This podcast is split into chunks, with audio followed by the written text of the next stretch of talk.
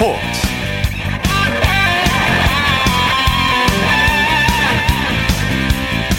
여러분 안녕하십니까? 아나운서 이창진입니다. 황희찬 선수가 잉글랜드 프리미어리그에 완벽하게 적응한 것 같습니다. 이적구 처음으로 멀티골을 터뜨리며 자신의 존재감을 확실하게 각인시켰는데요. 황희찬 선수는 우리 시간 2일 밤 영국 울버햄튼의 몰리니 경기장에서 열린 뉴캐슬과의 홈 경기에 선발 출전해 선제골과 결승골을 터뜨리며 팀의 2대1 승리를 이끌었습니다. 오늘 승리는 여러분을 위한 것입니다. 응원에 감사드립니다. 황희찬 선수는 현지 팬들에게 이렇게 감사 인사를 건넸습니다. 자, 일요일 스포츠 스포츠 먼저 황희찬 선수의 기분 좋은 골 소식으로 시작합니다. 일간 스포츠의 김지한 기자와 함께합니다. 안녕하세요. 네, 안녕하세요. 울버햄튼의 황희찬 선수 어젯밤 멀티골을 폭발시켰어요. 네, 어제 황희찬 선수의 활약 정말 대단했습니다. 네. 이 영국 울버햄튼의 몰리뉴 경기장에서 열린 프리미어리그 7라운드 뉴캐슬과의 홈 경기에 황희찬 선수가 선발 출장해서 전반전 선제골과 또 후반전 어, 팀의 2대1 이 리드를 만드는 추가골까지 터뜨리면서 팀 승리를 이끌어냈는데요. 예. 어, 황희찬 선수가 어, 지난달 프리미어리그 울버햄튼 데뷔전에서 데뷔골을 터트린 데 이어서 정규리그 이 세 경기 만에 시즌 이 두 번째 득점 이어서 또 이렇게 또 잉글랜드 무대 첫 멀티골까지 한 경기에서 어, 기록을 하면서 아주 인상적인 그런 어떤 활약을 펼쳤고 경기가 끝나고 나서 이 프리미어리그 사무국이 최우수 선수로 또 황희찬 선수를 어, 꼽기도 했습니다. 네, 그만큼 네. 아, 오늘 이 황희찬 선수의 이 활약 정말 대단했습니다. 네, 한 달 사이에 황희찬 선수가 팀에 빠르게 녹아든 것 같아요. 네, 그라운드 바깥으로 나가는 이 황희찬 선수를 향해서 울버햄튼 홈팬들이 어, 기립박수를 그런 보내는 모습이 있었죠. 어, 이 정도를 보면은 어, 팀 내에 이 황희찬 선수의 입지 위상이 어느 정도인지 어, 확인할 수 있는데요. 네. 어, 지난달에 독일 라이프치히에서 임대 이적을 하고 약 한 달 정도 지나서 황희찬 선수가 참 빨리 어, 울버햄튼에 적응을 했습니다. 네. 아, 저돌적인 움직임에다가 또 골 결정력까지 이 갖춘 모습 에 대해서 또 이제 울버햄튼 현지 팬들도 우리가 찾던 스트라이커다 아, 이러면서 또 칭찬하는 분위기고요.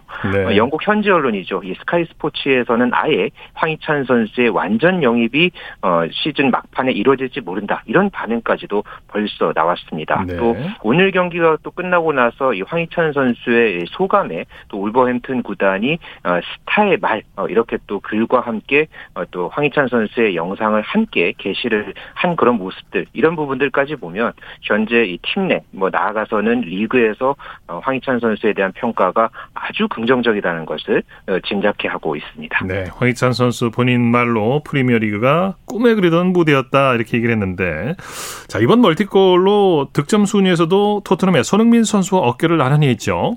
네, 아주 또 이 재미있는 또 이 순위가 또 하나 이제 있어서 소개를 해드리면요. 황희찬 선수가 어, 오늘 경기에서 두 골과 이제 세 번째 골, 이 프리미어리그에서 이렇게 터트리면서 현재 프리미어리그 득점 순위 공동 7위까지 올라섰습니다. 예. 잠시 후에 또 손흥민 선수가 물론 경기가 있기는 합니다만은 어, 현재까지는 이 프리미어리그 득점 순위에서 손흥민 선수와 황희찬 선수가 어깨를 나란히 한 상황인데요. 네. 현재 프리미어리그 득점 순위를 보면은 리버풀의 모하메드 살라 그리고 어, 레스터 시티의 제이미 바디가 다섯 골로 공동 선두에 있거든요. 네. 아직은 시즌 초반이기는 합니다만은 어, 이렇게 초반의 페이스가 좋은 이 황희찬 선수가 또 화- 어, 손흥민 선수와 프리미어리그에서 득점왕 경쟁을 하는 모습, 아, 이제 프리미어리그 팬들에게는 아주 재미있게 어, 다가올 것으로 기대가 됩니다. 그렇죠. 네.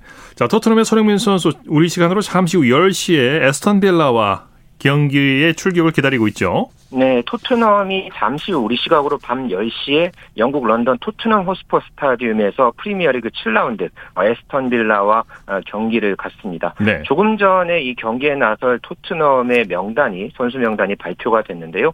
손흥민 선수 어, 당연히 선발로 어, 나서게 됩니다. 그렇군요. 아, 해리 케인과 루카스 모우라와 함께 모우라. 공격진을 구성해서 팀 네. 공격을 어, 이끌 예정인데요. 네. 어, 오늘 밤 경기에 또 손흥민 선수 의 이 발끝에 역시 관심이 모아집니다. 아주 프리미어리그 보는 재미가 배가 됐어요. 황희찬 선수와 손흥민 선수의 또 선의 득점아, 아, 득점 경쟁도 볼만할 것 같고요. 네.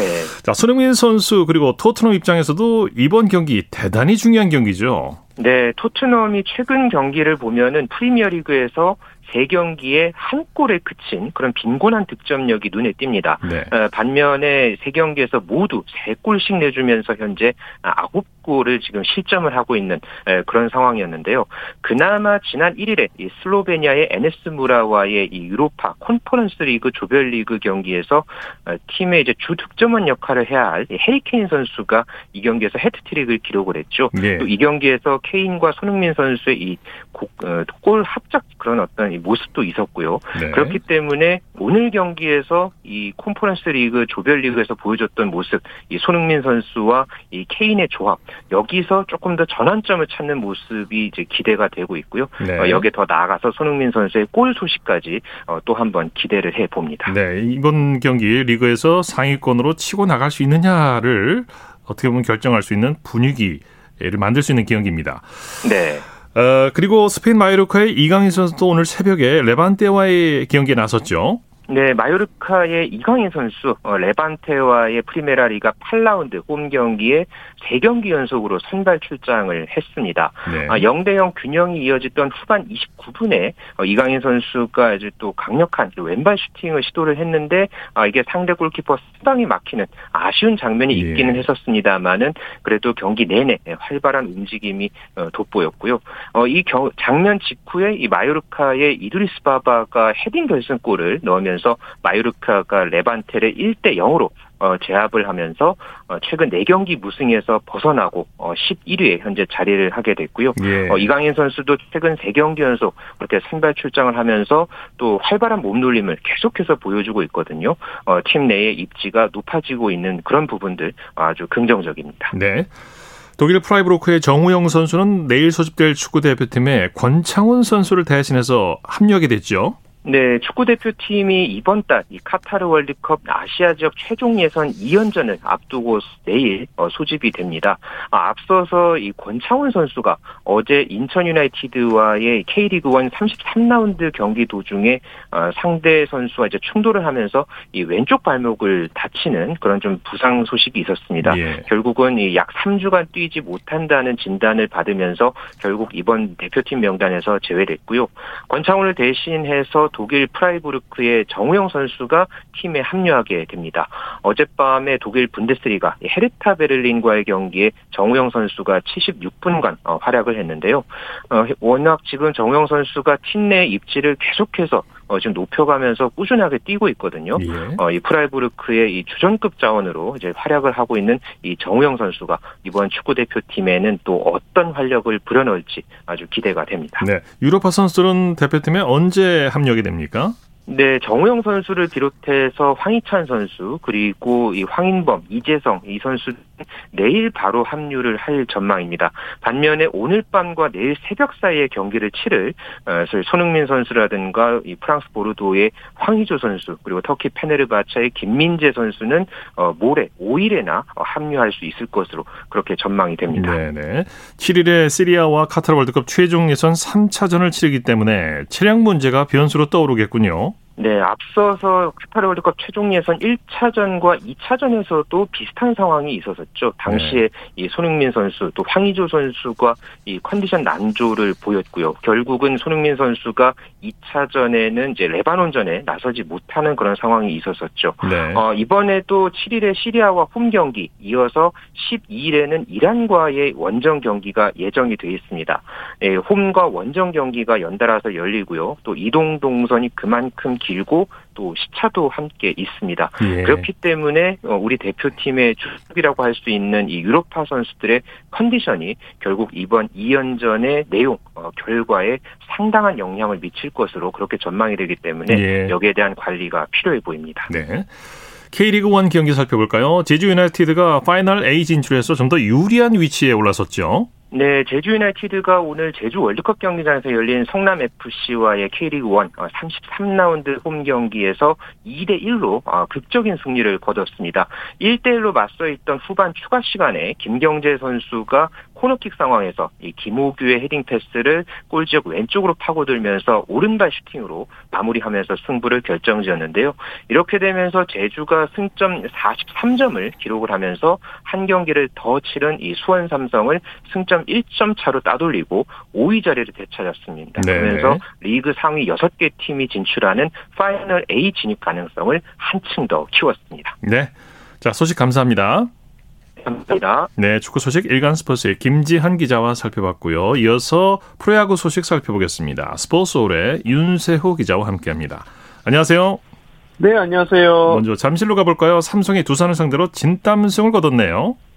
그렇습니다. 잠실에서 삼성이 두산을 상대로 13대 9 승리를 거뒀습니다. 네. 이로써 삼성은 2연패에서 탈출을 했고요.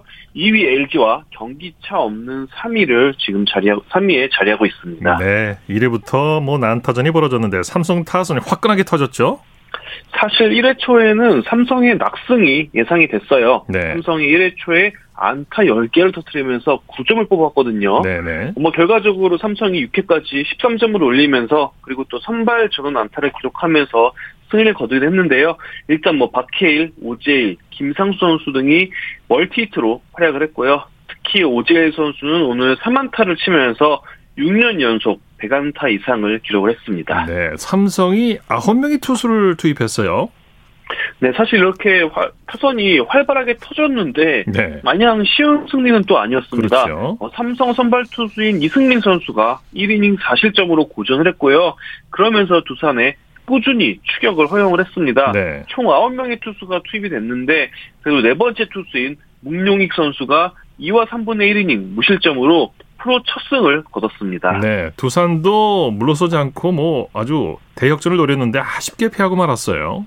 네, 끝까지 삼성을 추격한 두산이었습니다. 두산 또한 15개의 안타를 터트리면서 타선이 불을 뿜었고 투수도 8명을 투입하면서 끝까지 추격전을 벌였습니다. 네. 두산 김재환 선수는 역대 80번째로 어, 개인 통산 600득점도 달성을 했습니다. 네. 선두 KT와 SSG 경기 선두 KT가 4연패에서 탈출했어요.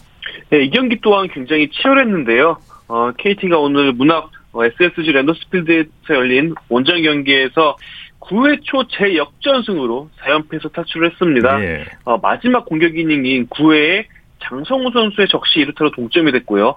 박경수 선수의 결승 적시타 그리고 강백호 선수의 밀어내기 볼넷으로 승리를 거뒀는데요. KT 또한 삼성처럼 선발 전원 안타도 기록을 했습니다. 네. SSG 최정 홈런 부분 공동 선두가 됐네요. 그렇습니다. 오늘 6회에 2점 홈런으로 30호 홈런을 기록을 했습니다. 그러면서 최정 선수는 NC 나성범 선수와 홈런 부문 공동 선두가 됐는데요. 예. 더불어서 또 이제 최정 선수 개인 통산 400홈런에 두 개만 남겨뒀습니다. 네. 광주에서는 최하위권 간의 맞대결이 있었는데 기아가 한화에게 역전승을 거뒀죠. 네, 기아와 하나의 하위권 팀 대결에서 기아가 9대 6으로 승리했습니다. 네. 그러면서 9위 기아가 10위 한나를 세경기 차이로 따돌렸습니다. 네, 이 경기 역시 치열한 타격전이 펼쳐졌는데 기아가 뒷심을 발휘해서 막판 역전극을 만들어냈죠. 네, 오늘 타격전이 좀 많았습니다. 예. 기아가 18개의 한타를 기록을 했고요. 특히 황대인 선수 3안타 3타점, 어, 최원준, 김선빈, 최영우, 한승택, 박찬호 선수도 멀티히트로 활약을 했습니다. 네. 오늘 경기에서는 윤한이 실책이 많이 나왔죠. 네, 사실 잦은 수비 실책과 너무 많은 사사구가 네. 오늘 경기에 오게 튀었는데요. 어, 뭐, 기아와 하나가 나란히 올해 고준하는 이유도 드러난 경기였습니다. 양 팀이 합쳐서 실책이 6개를 기록, 6개를 기록했고요. 4사구가 11개가 나왔습니다. 네. 체육전이 진행되긴 했지만, 마냥 짜릿한 경기는 아니었습니다. 네. 자, 부산으로 가보죠. 롯데와 NC가 접전을 벌였죠. 네, 롯데가 정말 시즌 막바지에 모든 힘을 쏟아붓는 모습입니다. 네. 사직구장에서 열린 NC와의 홈 경기에서 11대 7로 승리했고요. 그러면서 올 시즌 처음으로 4연승에 성공을 했습니다. 네. 아직 롯데가 8위지만 5위 키움과 3경기 차이밖에 안 나요. 그래서 네. 가을 야구, 그러니까 포스즌 희망을 여전히 이어갈 수 있게 됐습니다. 네, 오늘 수훈 선수를 꼽아볼까요? 어, 포수 안중렬 선수가 정말 좋은 모습을 보여줬는데요. 7회 역전을 이끄는 2루타 포함 3타수 2안타 2볼넷 3타점 2득점 무려 포수인데 네 번이나 또 출루를 해냈어요. 네. 그러면서 좋은 모습을 보여줬고 어, 유격수 마차도 선수가 2안타 4타점 그리고 롯데가 특히 8회에 5점을 뽑으면서 빅 이닝을 만들면서 승기를 잡았습니다. 네, 롯데 서튼 감독 신바람 나는 4연승을 거뒀는데 승리 요인을 뭘로 꼽았나요? 네, 먼저 유망주 이승원 선수 선발 투수로 좋은 모습 보여줬다고 칭찬을 했고요. 경기 초반에는 좀 타자들이 찬스를 놓쳤지만 불펜 투수들이 어쨌든 경기를 잘 끌어가줬고 마지막에 타자들도 포기하지 않는 모습으로 후반에 결국 상대 벽을 뚫어내고 타점을 만들어냈다라고 모든 선수들을 칭찬을 했습니다. 네네. 고쪽에서는 LG와 키움이 승부를 가리지 못했네요. 예, 이 경기는 또 타격전은 아니었습니다. 어, 마지막에 하지만 반전이 있었는데요. LG와 키움이 3대 3으로 무승부를 기록했고요. 네. 그러면서 양 팀이 나란히 올해 여섯 번째 무승부를 올렸습니다. 네, 9회 말에 극적으로 승부가 갈렸죠. 그렇습니다. 8회까지만 해도 LG의 3대 2 승리로 끝나는 게 아닌가 싶었어요. 그런데 9회 말 키움의 선두 타자 송성문 선수가 LG 마무리 투수 고우석 선수를 상대로 동점 솔로 홈런을 쳤습니다. 네. 어, 사실 키움이 2회까지만 이제 2점을 올리고 그 이후에는 LG 중간 투수한테 막혀서 굉장히 고전을 했는데 마지막 9회에 점수를 올리면서 패배를 피할 수 있었습니다. 네, 키움이 출발은 좋았어요. 그렇습니다. 2회까지만 해도 2점을 먼저 올리면서 어, 키움이 오늘 경기는 어제 패배를 수록하는 게 아닌가 싶었는데 어, 하지만 상위 타선에 자리한 김혜성, 박병호 그리고 윌 크레이크 선수가 무안타로 고전하면서 좀 어려운 경기를 오늘 키움이 했습니다. 네. 프로야구 순위 싸움이 아주 치열한데 순위 정리해 볼까요? 네, 일단 1위는 여전히 KT입니다. 하지만 KT가 오늘 경기 전까지 연패에 빠지면서 2위 LG, 3위 삼성과 이제 큰 차이가 나지 않거든요. 3경기 내외의 차이기 때문에 어, 아직 1위를 장담하기 힘듭니다. 네. 어, 4위는 또 두산이고요. 5위는 키움, 5위 키움, 6위 NC, 그리고 SSG까지도 5위 싸움이 굉장히 치열하고 특히 8위 롯데 어, 아직 시즌을 포기하기 너무 이릅니다. 지금 예. 최근 흐름이 좋기 때문에 8위 롯데까지도 지금 치열하게 순위 경쟁을 하고 있다라고 볼 수 있을 것 같습니다. 네. 자, 이번에는 코리안 메이저리그 소식 살펴볼까요? 류현진 선수가 정규 시즌 최종전에 선발 등판하게 되죠. 네, 류현진 선수가 이제 토론토의 운명을 지금 예. 던지게 됐습니다. 네, 어깨가 어, 토론토는 내일 정말. 마지막 경기 예, 볼티모어전에서 무조건 승리해야 합니다. 네. 무조건 승리해야 포스즌 진출을 기대할 수 있는데요. 볼티모어전에 패배하면 그대로 탈락이거든요. 그렇죠. 류현진 선수가 마지막 정규 시즌 마지막 경기에서 어떻게든 토론토를 살려야 하는 그런 특명을 지금 예, 받고 있습니다. 네, 말씀드린 대로 어깨가 대단히 무거울 텐데 유현진 선수가 유난히 또 볼티모어의 약한 편인데 명예 회복을 해야겠죠. 네, 사실 류현진 선수가 이제 좋았던 전반기까지만 해도 볼티모어에 강했습니다. 네. 어, 7월 7일 볼티모어전까지만 해도 올 시즌 볼티모어 상대로 3전 3승이었어요. 네. 그러니까 볼티모어 상대 3연승은 달렸는데 9월 1일, 9월 12일 볼티모어전에서 너무 고전했습니다. 네. 어, 특히 가장 최근 경기인 9월 12일 경기에서는 2와 3분의 1이닝 7실점으로 거의 뭐 최악의 투구를 했거든요. 네. 그 악몽을 빨리 어, 씻어내야 되는 류현진 선수이고요. 특히 볼티모어에서 세드릭 멀린스, 오스틴 헤이즈 같은 타자들을 조심해야 할 필요가 있습니다. 네, 시즌 마무리 멋지게 해줬으면 좋겠습니다. 박효준 선수는 대타로 나와서 안타를 쳤네요. 네, 피츠버그 박효준 선수 오늘 신시내티와의 홈 경기에 대타로 나섰고요. 1타수 1안타를 기록을 했습니다. 올 시즌 타율은 1할 8푼 9리에서 1할 9푼 5리가 됐고 네. 피츠버그는 또 8대 6으로 승리하면서 2연승을 거뒀습니다. 네. 메이저리그 다른 선수들은 어땠나요? 네, 샌디에이고 김하성 선수는 샌프란시스코와의 원정 경기에서 6번 타자 2루수로 출장을 했고요. 아, 하지만 아쉽게 안타를 기록하지 못하고 4타수 무안타에 그쳤습니다. 그리고 세인트루이스 김광현 선수는 시카고 컵스 홈경기에서 두 번째 투수로 등판을 했고요. 2이닝 무실점으로 자신의 임무를 완수를 했습니다. 네. 소식 감사합니다. 네, 감사합니다. 프로야구 소식 스포츠 서울의 윤세호 기자와 함께했습니다.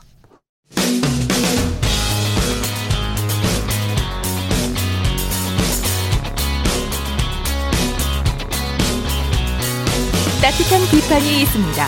냉철한 분석이 있습니다. 스포츠 스포츠. 일요일 스포츠 스포츠 생방송으로 함께하고 계십니다. 9시 38분 지나고 있습니다. 이어서 스포츠 속에 숨어있는 과학 이야기를 살펴보는 기영노의 스포츠와 과학 시간입니다. 스포츠 평론가 기영노 씨와 함께합니다. 어서 오십시오. 네, 안녕하세요. 자, 오늘은 어떤 얘기입니까? 예, 권순우 선수가 이제 이영택에 이어서 두 번째로 투어급 대회 우승을 했죠. 예. 그래서 오늘 테니스 라켓에 대해서 알아보겠습니다. 네, 테니스계에 또한 획을 걷는데 그 테니스 라켓 이 모든 테니스 선수들의 뭐 유일한 무기죠. 예, 예, 테니스 공이 이제 지름 6.5cm, 무게가 57g입니다. 요 테니스 공을 치는 테니스 선수들의 유일한 무기가 이제 라켓이죠. 예.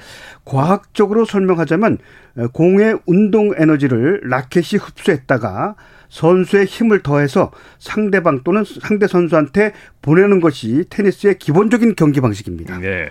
테니스 라켓도 이 프로야구 배트처럼 스윗 스팟이 있나요? 아, 스윗 스팟은 모든 종목에 있습니다. 네. 골프도 있고 배드민턴도 있고 야구도 있고 네. 테니스도 있어요. 네. 어, 그러니까 테니스도 상대 선수가 친 공이나 서비스된 공이 스윗 스폿에 맞으면 힘이 하나도 들어가지 않는데도 테니스 공이 멀리 날아갑니다. 네, 골프가 또 그렇죠. 네, 예, 야구도, 야구도 그렇고 네. 뉴턴의 예, 운동 제3 법칙인 작용 반작용 법칙에 의해서 라켓으로 강하게 공을 때리면 그 반작용으로 라켓에도 강한 힘이 가해집니다. 네. 그때의 충격은 어, 라켓은 100 내지 180헤르츠 그러니까 1헤르츠가 1초에 한 번 진동을 하는 걸 말합니다. 예. 이렇게 진동을 하게 되는데 스위스폿은 그 진동의 진폭이 0이 됩니다. 아. 안, 아, 안 움직여요. 예. 안 흔들려요. 네. 물리학적으로 그것을 마디, NOD 마디라고 하는데 네네. 그 부분에 공이 맞으면 라켓은 거의 진동하지 않습니다. 아, 진동을 하지 않기 때문에 에너지 손실이 없어서 라켓의 음. 스윙 에너지를 전부 공에 전달할 수 있기 때문에 가장 빠르게 멀리 정확하게 보낼 수 있는 지점이라고 할 수 있겠습니다. 예. 테니스 공을 치는 선수의 입장에서 보면 아, 스위스포트에 맞으면 가장 편안하죠. 그때는 라켓을 쥔 손에 전혀 무리가 없어요. 앉은 거, 어, 앉은 것 같아요. 네네네. 프로야구에서 공이 배트에 스위스폿에 맞으면 전혀 반응이 느껴지지 않는다고 하는데 그것과 똑같습니다. 골프도 그렇고요. 예. 그렇죠. 자 그렇다면 테니스 라켓의 스위스팟은 어딜까요? 우리가 생각하기에 정 가운데가 아닐까 맞아요. 생각하기 예. 쉬운데요. 야구는 배트 끝에서 17cm 정도 되는 네. 지점이에요. 네. 근데 테니스 라켓은 휘두르는 스윙에 따라서 약간은 달라지지만 일반적으로 아, 라켓 헤드 중심부 그러니까 예. 아, 라켓의 무게 중심과 비슷한 위치입니다. 예. 물체의 회전 운동 때문에 그래요. 음. 정확히 라켓의 무게 중심에 공이 맞으면 라켓은 회전하지 않습니다. 예. 라켓이 회전할 경우 회전의 중심 지점을 맞춘 것이기 때문에 공의 속도만큼 밀어내는 작용만 해요. 치는 작용이 예, 아니고요. 예, 예. 하지만 무게 중심이 아닌 부분에 공이 맞으면 라켓이 회전을 합니다. 아, 라켓을 휘두르는 선수들의 입장에서는 회전하려는 만큼 손에 가야 손에 힘이 가해지기 때문에 네. 스윙 무게를 더 무겁게 느껴지는 거죠. 그렇군요. 그러니까 결론적으로 말씀드리면 스위스포트에 맞으면은 아, 힘을 들이지 않고 공을 빠르게 멀리 보낼 수 있는 겁니다. 예. 자, 그렇다면 라켓이 크면 클수록 스위스팟도 커지게 되는 건가요? 예. 물리적으로 볼때 네. 스위스폿은 라켓 프레임이 크고 무겁고 단단할수록 넓어집니다. 예. 그런데 라켓의 크기는 길이가 81.28cm를 넘으면 안 되고요. 규정이 있겠죠. 예. 전체 폭이 31.75cm를 넘으면 안 돼요. 그러니까 네. 크기가 제한이 있어요. 네. 그 테니스 라켓이 너무 무거우면 또 빨리 지치죠. 물론이겠죠. 예. 따라서 허용 범위 내에서 최대한 큰 라켓을 만들면서 지나치게 무겁지 않도록 하기 위해서는 가벼우면서도 단단한 재료로 라켓을 만들어야 됩니다. 네, 그렇다면 프로 테니스 선수들의 라켓 무게는 어느 정도입니까? 두 가지예요. 줄이 매어있지 않는 상태의 라켓 무게 네. 또는 줄이 매어진 상태에서 무게인데 프로 테니스 선수들은 매어 있지 않은 상태에서 무게를 따져요. 네. 어, 그 줄이라는 줄이, 게 이제 테니스 그 줄 말씀인가요? 예, 테니스 아, 줄이요. 안에 그 줄의 무게가 대개 20g 정도예요. 네네네. 그러니까 로조 페도로 선수가 340g짜리 테니스 라켓을 사용하는데 에, 그리고 여자 테니스의 루마니아의 시모나 할렙 선수는 300g짜리. 네. 그러니까 남자와 여자 선수는 40g 정도 차이가 난다고 봐야 돼요. 네 네. 우리나라를 대표하고 있는 권순우 선수는 스트링과 그립까지 다 합해서 그러니까 줄까지 다 합해서 어 330g짜리. 그러니까 아, 라켓 그 휠만 볼 때는 319g짜리. 그러니까 비교적 가벼운 걸 권순우 선수는 사용하고 있어요. 예. 예. 테니스 라켓은 정지 무게보다 스윙 무게가 더 중요하다면서요? 네, 과거에는 라켓을 정지 무게만 따졌어요. 음. 근데 현대 테니스에서는 정지 무게보다 스윙 무게를 더 중요하게 생각합니다. 네. 스윙 무게, 즉 swing weight는 라켓을 수평으로 휘두를 때 관성 모멘트에 대한 수치입니다. 그러니까 라켓의 중량, 밸런스, 또 중심 길이 이걸 모두 곱한 게 이제 스윙 무게입니다. 네. 자, 테니스 라켓은 그 재질이 어떤 재질로 만들어지나요? 금속 중에서도 가볍고 단단한 소재로 항공기에도 사용되는 알루미늄이 있죠. 예. 한때 알루미늄 소재의 라켓이 유행이었었습니다. 예. 그러다가 재료과학의 발달로 더 가볍고 단단한 탄소 섬유 소재로 라켓을 만들기 시작했습니다. 네, 네.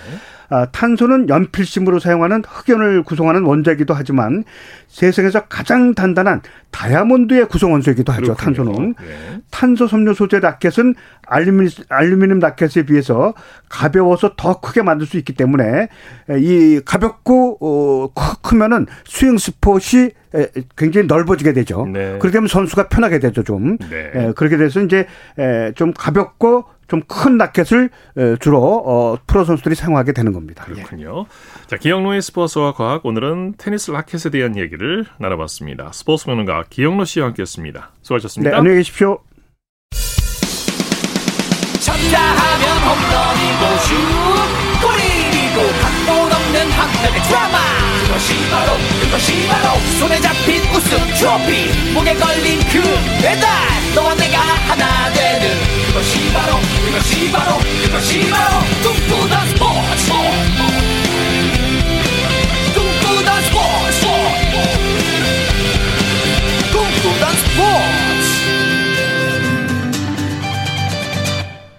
일요일 스포츠 스포츠 생방송으로 함께하고 계십니다. 9시 45분 지나고 있습니다. 이어서 다양한 종목의 스포츠 소식을 전해드리는 주간 스포츠 하이라이트 시간입니다. 이에리 리포터와 함께합니다. 어서 오십시오. 네, 안녕하세요. 이번 주에는 어떤 소식이 있었나요? 네, 우리나라 양궁이 세계 최강임을 다시 한번 입증했습니다. 우리나라 시간으로 지난 월요일까지 미국 사우스 다코다주 양크턴에서 양궁 세계 선수권 대회가 열렸는데요. 이 대회에서 양궁 한국 양궁 리커브 대표팀이 12년 만에 세계 선수권 대회 전 종목을 석권했습니다. 예. 이 기록은 혼성 단 단체전이 추가된 이후로는 사상 첫, 첫 전 종목 석권이기도 한데요. 그렇죠. 특히 김우진 선수는 남녀 혼성전과 남자 단체전에 이어서 남자 개인전까지 3관왕을 차지했습니다. 지난 27일 월요일 KBS 9시 뉴스입니다. 관중들의 열띤 응원 속에 경기장에 들어선 김우진. 그러나 김우진은 차분하게 관역에만 집중했습니다. 5세트 김우진은 10점에 이어 또다시 10점. 마지막 발을 9점에 맞추며 승리가 확실해지자 그제서야 손을 번쩍 들어 올리며 기쁨을 표현했습니다. 김우진은 혼성전, 단체전, 개인전까지 세계 선수권 사상 첫 3관왕이라는 새 역사를 썼습니다. 앞으로 더 많은 것들을 이루어내려고 노력하고 있기 때문에 제가 활을 놨을 때 그때에서 뒤돌아보겠습니다. 여자 개인전에서는 장민희가 압도적인 기량으로 우승했습니다. 세 세트를 연이어 따낸 장민희는 6대 0으로 우승을 거머쥐었습니다. 도쿄올림픽 3관왕 안산은 동메달을 획득했습니다. 양궁 리커브 대표팀은 이로써 12년 만에 혼성전부터 단체전, 개인전까지 세계 선수권 전 종목을 석권했습니다. 대한민국 양궁은 올림픽에 이어 세계 선수권에서도 최강임을 증명했습니다. 아, 김우진 선수 활을 놨을 때 그때 뒤돌아보겠다. 이말 네. 아주 멋졌어요. 네. 자, 이번에는 베이징 동계올림픽에 출전하는 스켈레톤 종목 얘기를 해볼까요? 네, 베이징을 향해 아이언맨 스켈레톤의 윤성빈 선수가 출격합니다.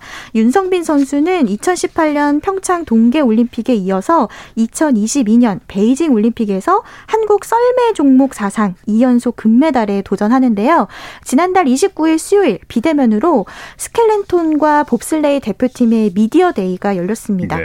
이날 윤성빈 선수는 성적도 당연히 당연히 중요하지만 최대한 후회가 없도록 즐기고 오는 게 목표다라고 이 새 시즌 각오를 밝혔는데요.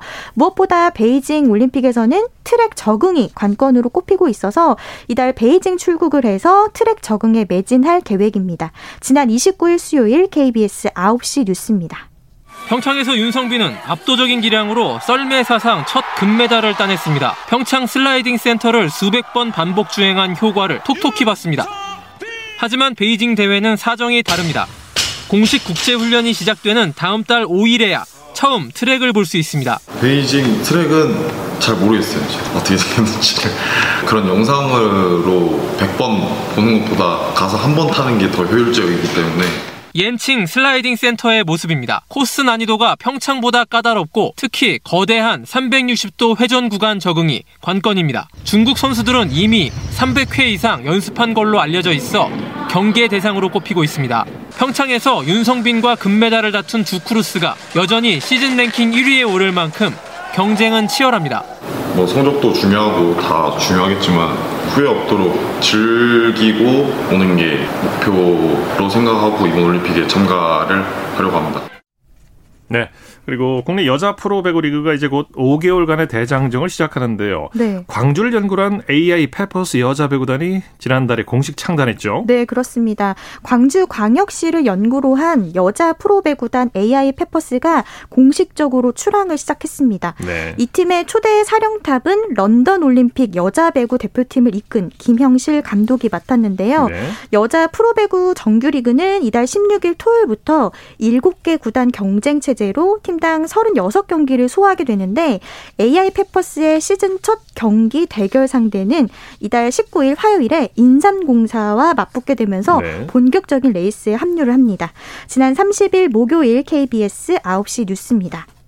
광주를 연고로 한 여자 프로배구단이 창단했습니다. 팀 이름은 광주의 미래 산업인 인공지능과 페퍼저축은행의 이름을 합쳐 AI 페퍼스로 정해졌습니다. 초대 사령탑에는 김형실 감독이 맡았습니다. 전체 포함해서 21세가 안 됩니다. 한 사람의 개인적인 어떤 그런 technical보다는 전체적인 면에서 팀워크 또는 한 팀이 될 수 있는 그런 팀으로 AI 페퍼스는 신생팀 우선 지명 권한으로 헝가리 출신 외국인 선수 엘리자벳 이네 바르가를 비롯해 신인 드래프트 1순위인 대구여고 세터 박사랑 선수 등을 영입했고 다른 구단에서 특별 지명을 받은 선수들을 포함해 모두 16명의 선수 구성을 완료했습니다. 선수단은 이틀 동안 광주 최고와 목포 여상과 연습 경기를 통해 홈 경기장 적응에 나설 예정입니다. 네, 그리고 한국 남자 탁구가 25년 만에 아시아 정상에 올랐죠. 네, 어제였습니다. 이 장우진과 이상수, 조승민 선수로 이루어진 한국 남자 탁구 대표팀이 카타르 루사일에서 열린 2021년 아시아 선수권 남자 탁구 단체전 결승전에서 대만을 상대로 25년 만에 단체전 금메달을 목에 걸었습니다. 네. 그리고 여자 탁구는 신유빈과 전지 그리고 이시온 선수로 팀을 이뤄서 아시아 선수권 대회에 출전을 했는데요.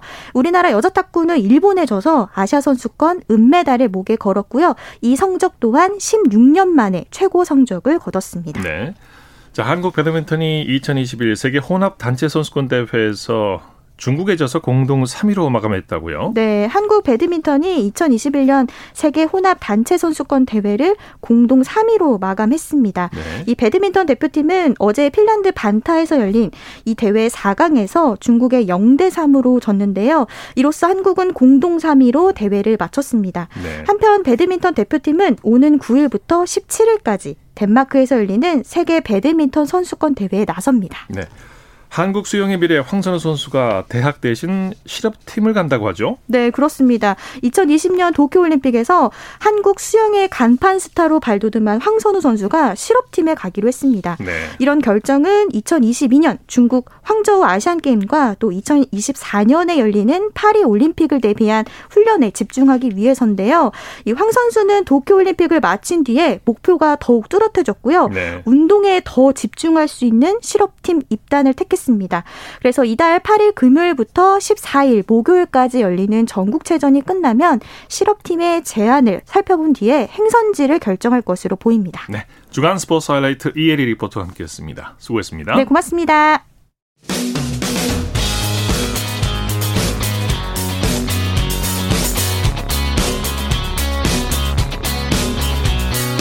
따뜻한 비판이 있습니다. 냉철한 분석이 있습니다. 스포츠 스포츠 이어서 골프 소식입니다. 스포츠 조선의 김진회 기자와 함께합니다. 안녕하세요. 네, 안녕하세요. KLPGA 투어 하나금융 금융 챔피언십에서 루키 송가은 선수가 극적으로 생애 첫 우승을 차지했네요. 네, 송가은 선수는 3일 경기도 포천 아도니스 컨트리 클럽에서 열린 대회 최종 4라운드 합계 16언더파 어, 269타를 기록해 호주 교포 이민지 선수와 연장 승부에 들어갔습니다. 네. 어, 결국 세 번째 연장에서 버디를 잡아 우승한 송가훈 선수는 우승 상금 2억 7천만 원의 주인공이 됐습니다. 네. 어, 송가훈 선수는 2020년 대비해 8개 대회밖에 참가하지 못해 최소 참가 대회 미달로 올해도 신인 자격으로 뛰던 중 자신의 31번째 대회에서 마침내 데뷔 첫 승을 일궈냈습니다. 네. 정말 그 신인답지 않은 멘탈이 인상적이었는데 경기 내용 자세히 살펴주시죠. 네, 선두와 한타차 공동 2위로 최종 라운드에 돌입한 송가은 선수는 파4 5번 홀과 파3 17번 홀에서 어, 버디를 기록하며 이민지 선수를 압박했습니다. 네. 파4 10번 홀에서 보기를 범해 세타차까지 벌어지긴 했지만 파4 13번 홀에서 만에 추격을 시작했습니다. 네. 어, 이민지 선수가 파4 15번 홀에서 보기를 범하면서 한타차로 좁혀졌고 송가은 선수가 마지막 파5 18번 홀에서 서드샷을 홀컵 약 2m에 붙이면서 버디를 잡아내며 극적으로 동타를 만들어 연장 승부를 펼쳤습니다. 예. 어, 연장 첫 홀과 두 번째 홀에서 모두 8호 우열을 가리지 못하고 돌입한 연장 세 번째 홀에서 송가훈 선수는 세 번째 샷을 홀컵 1m 안쪽으로 붙였고 버디에 성공해 감격적인 첫 우승을 차지했습니다. 네. 자, 이번 대회에서는 초청 선수 리디아고에게 아주 재미있는 만화 같은 일이 일어났다고요? 네, 리디아고는 지난달 29일 대회 공식 미디어 대회에서 어, 한국에 올 때마다 즐기는 최애 음식을 꼽아달라는 질문에 핫도그를 너무 좋아한다. 어, 1년 내내 먹을 수 있다. 네. 후원 계약을 맺고 싶을 정도라며 업체명까지 이야기하면서 웃음을 네. 유발했는데요. 이 리디아고의 진심이 이 핫도그 업체에 고스란히 전달이 됐습니다. 업체 측은 이 소식을 들은 직후 포천 아도니스 컨트리 클럽 측에 대회 기간에 어, 선수들에게 핫도그를 무상으로 지급하고 싶다. 방법이 없겠느냐고 문의를 했다고 네. 합니다. 네. 이 결국 골프장과 주최사가 즉각 머리를 맞댔고 마침 업체가 푸드트럭을 보유하고 있어 이것을 활용하는 것으로 결론을 냈습니다. 아, 네. 아, 이 소식을 들은 리디아고는 모든 선수가 나에게 감사해야 할 것이다. 음. 나 자신을 칭찬한다며 MZ 세대 특유의 자신감을 보였습니다. 네, 선수들 정말 오랜만에 핫도그 원 없이 먹었겠는데요. 네. 자, KPGA 코리안 투어에서는 신인왕 출신 함정우 선수가 2년 5개월 만에 통산 2승째를 달성했네요. 네, 함정우 선수는 3일 경기도 여주 페럼 클럽에서 열린 KPGA 코리안 투어 현대해상 최경주 인비테이셔널에서 최종 합계 15언더파 273타를 기록해 주흥철 선수를 두 타 차로 따돌리고 우승을 차지했습니다. 네. 어, 2018년 코리안 투어 신인왕 출신인 함정우 선수는 우승 행진이 2년 넘게 멈췄었지만 어, 2년 5개월 만에 우승 트로피에 입맞추면서 통산 2승째를 달성했습니다. 네. 함정우 선수가 우승 인터뷰에서 프로골퍼인 여자친구의 옛날 퍼터를 들고 나와서 우승했다. 이렇게 말했다고요? 네. 함정우 선수는 대회 내내 완벽에 가까운 퍼트감을 보였는데요. 이 비결은 이번 대회에서 처음 사용한 퍼터 덕분이었다고 합니다. 네. 이 퍼터는 동갑내기 여자친구인 KLPGA 투어 강예린 선수의 퍼터였다고 합니다. 네 아, 내년 3월 강예린 선수와 결혼을 앞두고 있는 함정우 선수는 여자친구와 10년 넘게 보관하던 오래된 퍼터였는데 네. 이것을 써보라고 얘기해서 사용하게 됐다며 앞으로 여자의 말을 잘 들어야 할 것 같다는 웃었습니다. 예. 자, 고진영 박인비 선수가 LPGA 숍라이트 클래식에서 공동 선두를 달리고 있죠. 네, 고진영 박인비 선수가 최종 라운드에서 우승 경쟁을 펼치게 됐는데요. 어, 2라운드에서 나란히 6언더파를 치면서 어, 중간 합계 11언더파로 단독 3위에 두 타 차로 앞서 있습니다. 네. 어, 고진영 선수는 직전 대회인 월마트 아칸소 챔피언십에서 공동 6위를 기록하는 등 상승세를 타고 있습니다. 네. 어, 박인비 선수는 도쿄올림픽 이후 첫 출전한 대회입니다. 네, 소식 감사합니다. 네, 감사합니다. 골프 소식 스포츠 조선의 김진회 기자와 정리했습니다. 스포츠 단신 전해드립니다. 제2의 김자인 암벽 천재 서채연 선수의 아버지 서정국 씨가 스포츠 클라이밍 국가대표팀 감독이 됐습니다. 대학 산악, 대한산악연맹은 최근 면접 심사 등을 거쳐 서정국 씨를 차기 감독으로 선임했고 이로써 감독과 선수로서 클라이밍 국가대표 부녀가 탄생했습니다. 자, 스포츠 스포츠 오늘 준비한 소식은 여기까지고요. 내일은 8시 30분부터 들으실 수 있습니다. 함께해 주신 여러분 고맙습니다. 지금까지 아나운서 이창진이었습니다. 스포츠 스포츠